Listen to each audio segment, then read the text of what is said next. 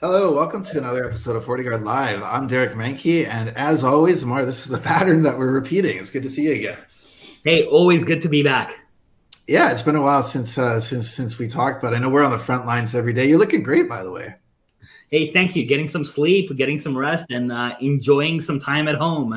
Yeah. Uh, it's, it's amazing you're able to do that in between all this stuff because I know it's been it's been as always it's a crazy day in, in cyberspace as we like to say. Hey, but that, those are the days we live for, right? Those are the days that keep yeah. our job exciting. Yeah, absolutely. So let's talk a little bit about that. Uh, you know, I, I always get excited when we talk strategy, and uh, you know, we've talked a lot about things like uh, e-commerce uh, lately, holiday threats, all these different things that that come up uh, seasonally, and that's something actually that because we we see patterns and trends, we can actually think ahead of the curve and try to be proactive on when it comes to proactive defense. Right? It's you know there's always uh, various sides to, to, security strategy. You have uh, incident response and reactive, which is necessary and critical, has to be agile. But there's plenty of opportunity to also be proactive, and oftentimes there's not enough focus on that. So I wanted to talk today about uh, you know some things that we can do to be um, a little bit more proactive in our everyday lives. Um, particularly when we talk about security operations centers. Um, so a, lot of the times, you know, security controls and solutions are put in as uh, compliance or checkboxes, and, and, that's fine. But a lot of the times, it's just also um, um, when when an incident does hit. Uh, it can be scrambly, right? Um, there's fires to put out, um, and obviously there's incident response and things like that. But from a blue team perspective, I think there's various things that we can do um, to to empower the blue team. Do you want to talk a little bit about that? Yeah, so first of all, I'm glad you brought these subjects up about being proactive because, as fun as it is for us to research all the attacks and all the dark side, it's also a lot fun to to really figure out how to stop these attacks and what the techniques are to stop these attacks. And you mentioned blue team, and I'm a big, big believer of blue team, blue team exercises, blue teams in corporations or organizations because what a blue team is doing is it's basically trying to actively run tests, trying to actively run defenses on how to stop attacks before they occur. Normally, blue team, red team exercises, they work really well together where you have someone running an attack, you have someone looking at the IOCs or other types of telemetry that may be coming to a system, figuring out how to stop that attack or what that attack is doing. But it all comes down to like education and understanding the environment, the cybersecurity environment for that organization.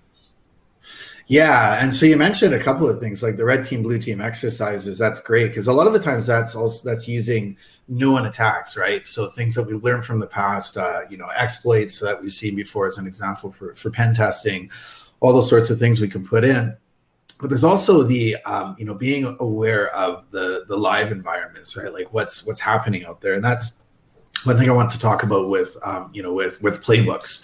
Um, so you know as, as you know with uh, FortiGuard Labs we've put out various playbooks. Um, you know the uh, one, one of the reasons we're doing these is um, is to try to understand as much as we can about uh, malware campaigns, uh, attackers, so that we know their TTPs, techniques, tactics, procedures, you know the, the, the holy grail the, the ultimate quest is to get to the uh, you know who they are uh, what uh, you know what, what's their next plan and move. Uh, but to get there we really need to also build out those uh, those playbooks. Um, one of the the you know the latest playbooks uh, that we've released as an example is on uh, JavaScript RAT. Um, I think you're you're aware of it. Maybe you can just talk a little bit, a high level about that. And you know, to me, one of the cool things of the reason that we do this is the more that we dig into this, the more we understand how not only they're trying to target, uh, you know, uh, enterprise and consumers or uh, public sector as an example, but also um, um, you know they're they're looking at us. They're looking at security vendors and trying to see how they can try to remain undetected as long as they can and persistent. And this is a reason we have to map all this out right yeah, absolutely. So Derek, I remember when I was a, when I when I was a kid, and even still now, I love video games. And yeah. I remember like used to spend hours and hours on like like trying to get through a video game, and then like sometimes I used to go get the video game playbook, and I said, oh, like you didn't have to go for that nine levels. You could have just like turned around and gone backwards or done something and like you're at the end of the game and i'm like wow someone actually like went through the effort of mapping everything out and and that was like so cool to me and i think the idea of cyber playbooks is kind of the same thing is that someone has mapped out like not only the attacks and what the attacks do but the technique behind those attacks and also the the transfer protocols, the initial access, how they maintain access, kind of all the IOCs and all the tactics around those attacks as well. And so someone's kind of done that work for you. They've created that map and they're ready to go. That's like pretty awesome. I mean, as a as a defender, as someone that has to take care of networks, now I know what to look for instead of guessing. Like, okay, uh, like which wall can I walk through? Like in a video game, I know exactly what wall is the secret entrance and what to look for, and I can make my tools look for those IOCs or those attacks. Um, so I'll pause there before I uh, go on to the the Java attacks and JavaScript attacks. But um, if you want to add any comments or anything, yeah, no, I, I think I, it, I I love the video game analogy. By the way, I had the same thing.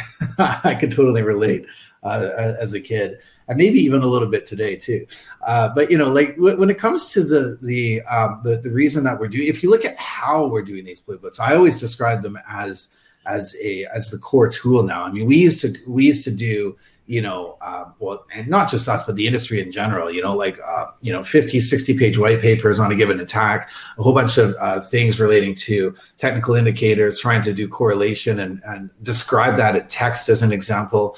Uh, and then um, you know, it's it's it it served a purpose and it was good, but I think that we've matured since then. And the reason that we're doing these playbooks is to normalize that, right? There's a lot of reading to do nowadays. There's a lot of noise out there. How do you put that into a common format? And that's what we're doing. Obviously, we're using uh, we're working closely with MITRE and using MITRE ATT&CK to map this to the MITRE ATT&CK framework. And if you look at the attack framework for any given playbook we do, we have to talk about all these things that you're just talking about, right? I mean, being aware, first of all, of, of the attacker, what's what's their end game, and then from a blue team perspective, once you understand that, um, what's uh, what's the defensive guide, right? Uh, you're you're basically trying to stop them to getting to their end game, uh, and so it really, in a sense of of, of strategy, it becomes um, it can be put into analogy with sports analogy. It can be put into um, video games, like you talked about. I remember the first con- one of the first conversations that we had was on security strategy, referencing even centuries ago to you know Sun Tzu and the Art of War as an example.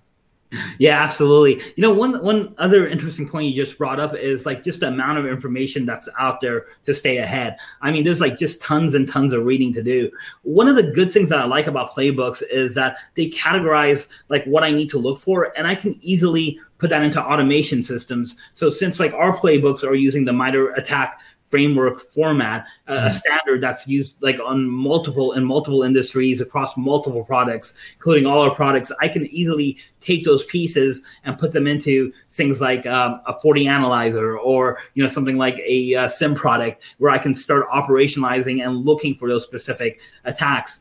And then the good thing about that is, as you said, it's the idea of learning and continuously learning. I mean, we're not all experts. Uh, it takes a village, as they say. Uh, so, you, you, know, the JavaScript attack is a good example of that. Uh, it takes a lot of work to figure out how JavaScript attacks work because First of all, they occur on drive-by down- downloads. You can just browse a website. They can occur through a web infected ad network. Uh, so there's a lot of ways you can get infected through a JavaScript applet.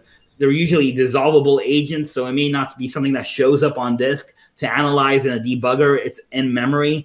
And they have a lot of evasion techniques. Just kind of open it up and see it's something bad. You actually have to do a lot of work, a lot of encryption and debugging to figure that out. And uh, when that happens, you're like, wow, I found something. How do I figure out if there's anything more like that? A playbook can help you. It can help you with that guide to go along and figure out more types of more types of the same attack or same techniques that are being used.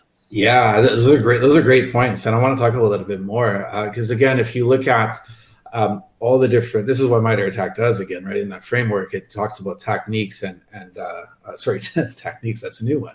Uh, tactics and techniques, both those combined. It's a matrix, right? And it shows, you know, for each different um, tactic as an as an example, defense evasion how are they trying to do that? And again, this old school used to be done in in in ways of um, you know multiple documents and in white papers, like I said. But now this can be put into a common framework, and because of all the great advance advancements that have been done in terms of threat intel, we have languages like STIX version two as an example that we can encode that information in.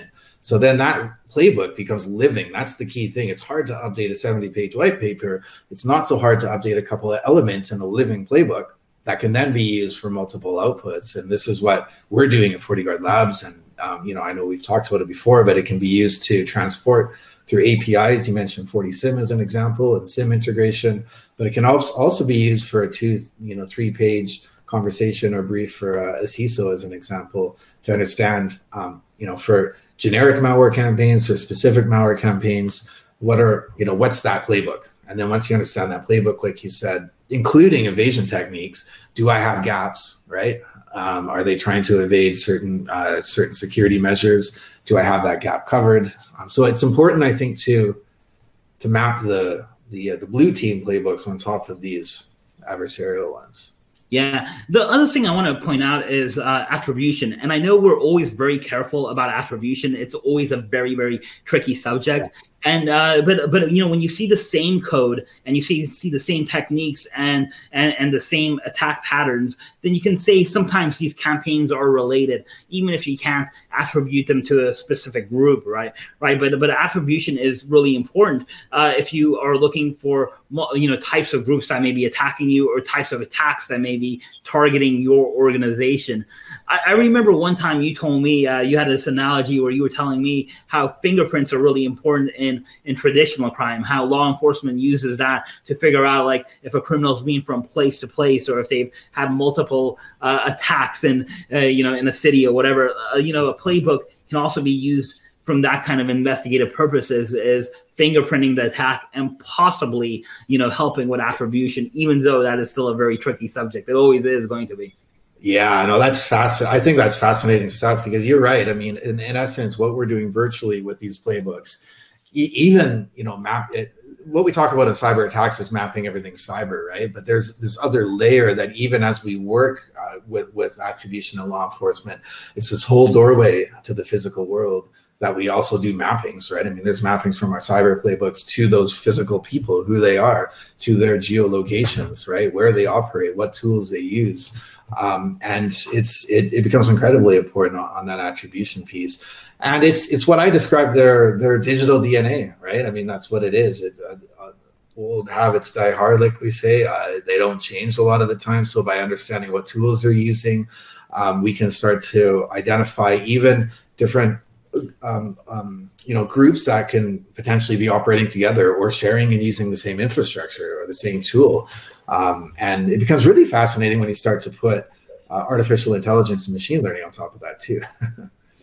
yeah, absolutely. Like, uh, you know, artificial intelligence, machine learning, it used to be a buzzword. People didn't really understand what it gave you, and started, uh, you know, it started really making automation very, very easy. Uh, it started making, uh, you know, cat- categorization very easy. But now it's getting to the point where we can be proactive about defense. We can be proactive around the type of attacks, the type of vulnerabilities that are being targeted, and it can start working with uh, defensive security systems through APIs, through other means as well to start like pre-blocking or pre-scanning or uh, you know pre-redirecting traffic in, in a lot of uh, different ways. So i think we're just starting to see some of the real usefulness of ai and machine learning as policies when they're applied to policies on security devices.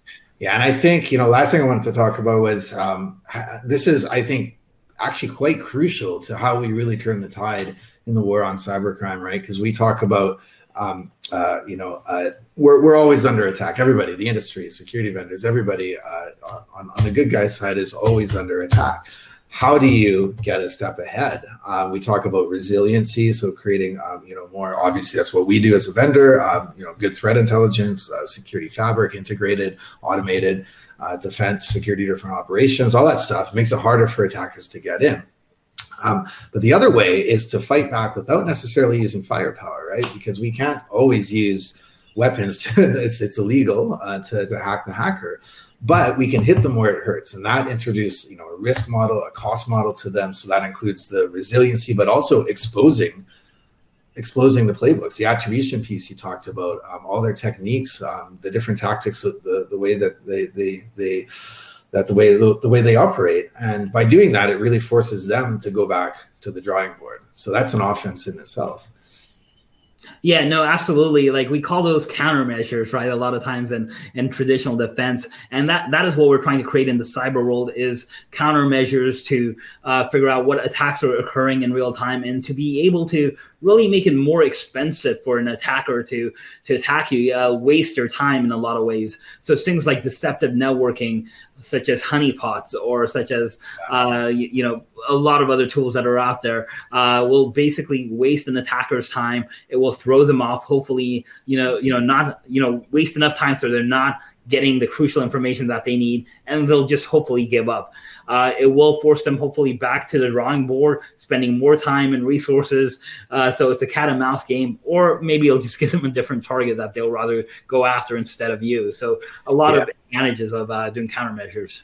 Yeah, absolutely, and we just need to do more of it. Um, so, uh, speaking of which, we're just scratching the surface right now. We're always short on time, uh, but we have a long, a, a, long road ahead of us. As always, we made great progress. We can, can, you know, continue to put out more of these playbooks. That's what we need to do in the industry. The larger coverage of that attack surface we have, the more of that impact uh, we're, we're going to have. And it's to efforts uh, to to everybody in the industry and great minds like your, yourself, Mark. Thanks for your time again. It's great to talk to you today.